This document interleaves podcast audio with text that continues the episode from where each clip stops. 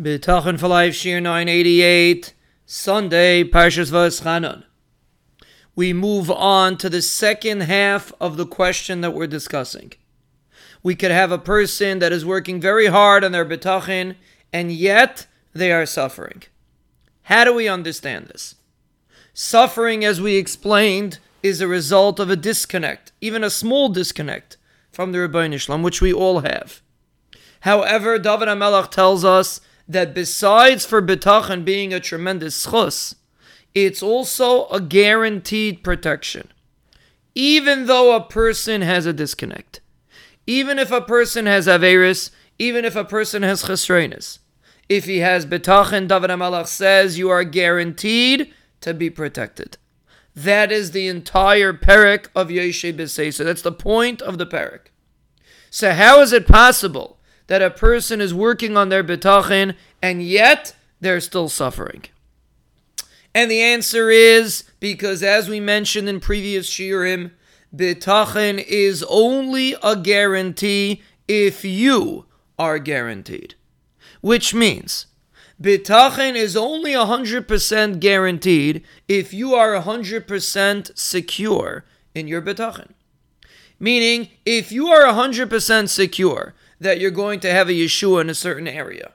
And if it wouldn't happen, you would be as shocked as if the sun wouldn't rise in the morning. That's how secure you are.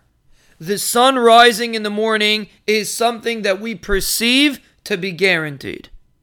If you are so sure in your bitachon that if you would not receive the Yeshua, you would be as shocked as if the sun didn't rise, then you have what's called 100% bitachon, complete bitachon. Or even if a person is not going through it sorrow right now, and they're working on their bitachon, but their bitachon is not 100%, they don't feel completely secure with HaKadosh Baruch Hu. For example, let's say they were stuck outside late at night, and they see a pack of dangerous individuals that are coming towards them. Would they be completely calm? Most people would not. So if you're not completely calm, you don't have 100% bitachon.